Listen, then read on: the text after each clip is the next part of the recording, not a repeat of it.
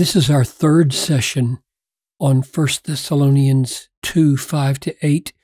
And I just want to address one thing briefly, namely this word we, referring to apostles. And the we throughout this letter, of course, refers to the very first verse of the book Paul, Silvanus, and Timothy to the church of the Thessalonians in God the Father and the Lord uh, Jesus Christ. Grace to you and peace. In other words, Paul has included Silvanus and Timothy as writers, and he here includes them as apostles. We, in our ministry to you in Thessalonica, when we came and preached to you, could have made demands as apostles of Christ, but we didn't. And all I want to do is ask so, what is an apostle? Who are the apostles if you can include the likes of Silvanus or Silas, another name, and Timothy? Father, I pray that you would give guidance now because we realize the apostolic authority was unique in the early church, and the apostles and prophets were the foundation of the church, not just every preacher. And so we need wisdom how to understand the foundations of our faith in the apostolic writings. I pray for your help in Jesus' name. Amen. We never came with words of flattery, as you know, nor with a pretext for greed. God is witness neither seeking glory from people, whether from you or from others. For though we could have made demands as apostles of Christ, we didn't. So, what is an apostle? Let's go back to the very beginning and watch Jesus bring this body into being, this body of people. Here's Luke 6. In these days, he, Jesus, went out to the mountain to pray. And all night he continued in prayer to God. That's how he got ready to choose the apostles. And when day came, he called his disciples. Now, that's a broad, generic word for those who follow Jesus. And he chose from them 12, whom he named apostles. So the apostles are those who are chosen out from disciples and given unique authority. They are the ones who are closest to Jesus. They will follow with him all the way through and be witnesses of the resurrection. He gives them authority over demons and to preach the gospel, and they become a unique band of, of people so that when Judas, remember, apostatized, that is, he betrayed Jesus, they chose one other person to complete the number 12. So there was a symbolic significance, perhaps 12 tribes of Israel, and one apostle representing each one symbolically as the new uh, people of God, the new Israel. Now, Paul comes later, and he says, for example, in, Gal- in Galatians 1 1, Paul, an apostle I'm just including the Greek here so that if you want to, you can see that the same word is used each time.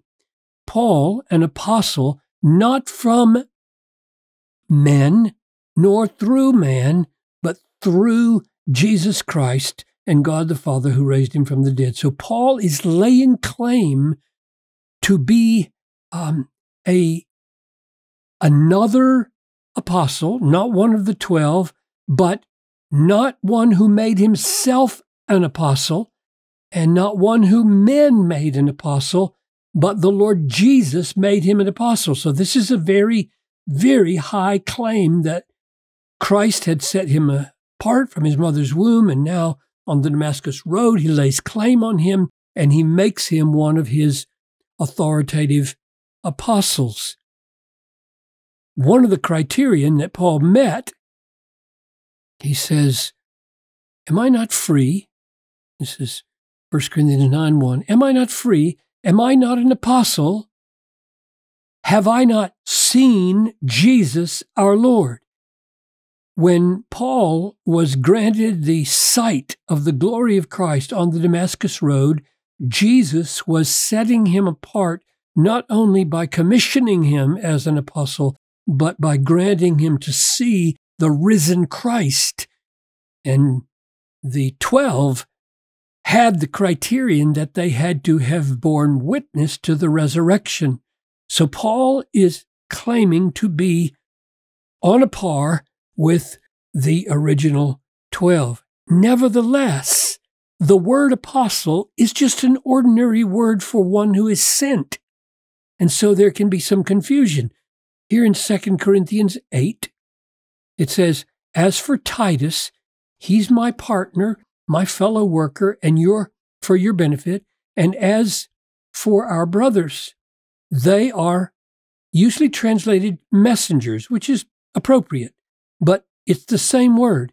They are apostles of the churches to the glory of Christ. In other words, this word apostles is not unique in its application to the 12. It can apply to churches who send messengers, just ordinary messengers. Here it is again in Philippians 2:25. I have thought it necessary to send to you Epaphroditus, my brother and fellow worker and fellow soldier, and your, translated messenger usually, your apostle to minister to my need. So the the church at Philippi had simply chosen one of their number, namely Epaphroditus, and made him a messenger to send some things to Paul while he's in prison in Rome. So don't base the uniqueness of the select group of apostles merely on the word apostle, because the word apostle is broad. Here it has a kind of middle meaning, I think, between the complete authority of those who have been set aside by the Lord and the average use of it. Here's Barnabas included. Acts 14. When the apostles, Barnabas and Paul, heard of it, they tore their garments and rushed out into the crowd. So there's a reference to apostles referring to Barnabas and Paul. Now, that's probably more than just the average messenger meaning, because it's linked with Paul, who is one of the authoritative, set apart by Christ, given a vision of the resurrection authority. So, my conclusion is that when Paul here includes Silvanus and Timothy, we, when we came and preached to you, could have made demands as apostles. What he was doing is saying, I am the main apostle. I have seen the Lord Christ. Christ has commissioned me directly. I wasn't chosen uh, the way I chose Timothy. Remember back in Derbe, Paul just found Timothy and said, I want you to be a partner with me. And so I think he's listing Silvanus and Timothy here as co apostles who have their authority indirectly as associates of Paul, the main apostle, in the same way that he calls them authors of this letter, Paul, Silvanus, Timothy, to the church of the Thessalonians, we are together writing to you, even though several times in the letter it becomes very clear that Paul's the writer. Since we were torn away from you, brothers, in Thessalonica, for a short time in person, not in heart, we endeavored the more eagerly and with great desire to see you face to face because we wanted to come to you. I, Paul, again and again, but Satan hindered us. So Paul intrudes himself here to make it very personal. I am the one writing this letter. And I think the same basically applies here when he says, We could have made demands. He means, I am the one who has the apostolic authority. And insofar as they are close associates of mine, they share in that authority, and we did not wield power in that way.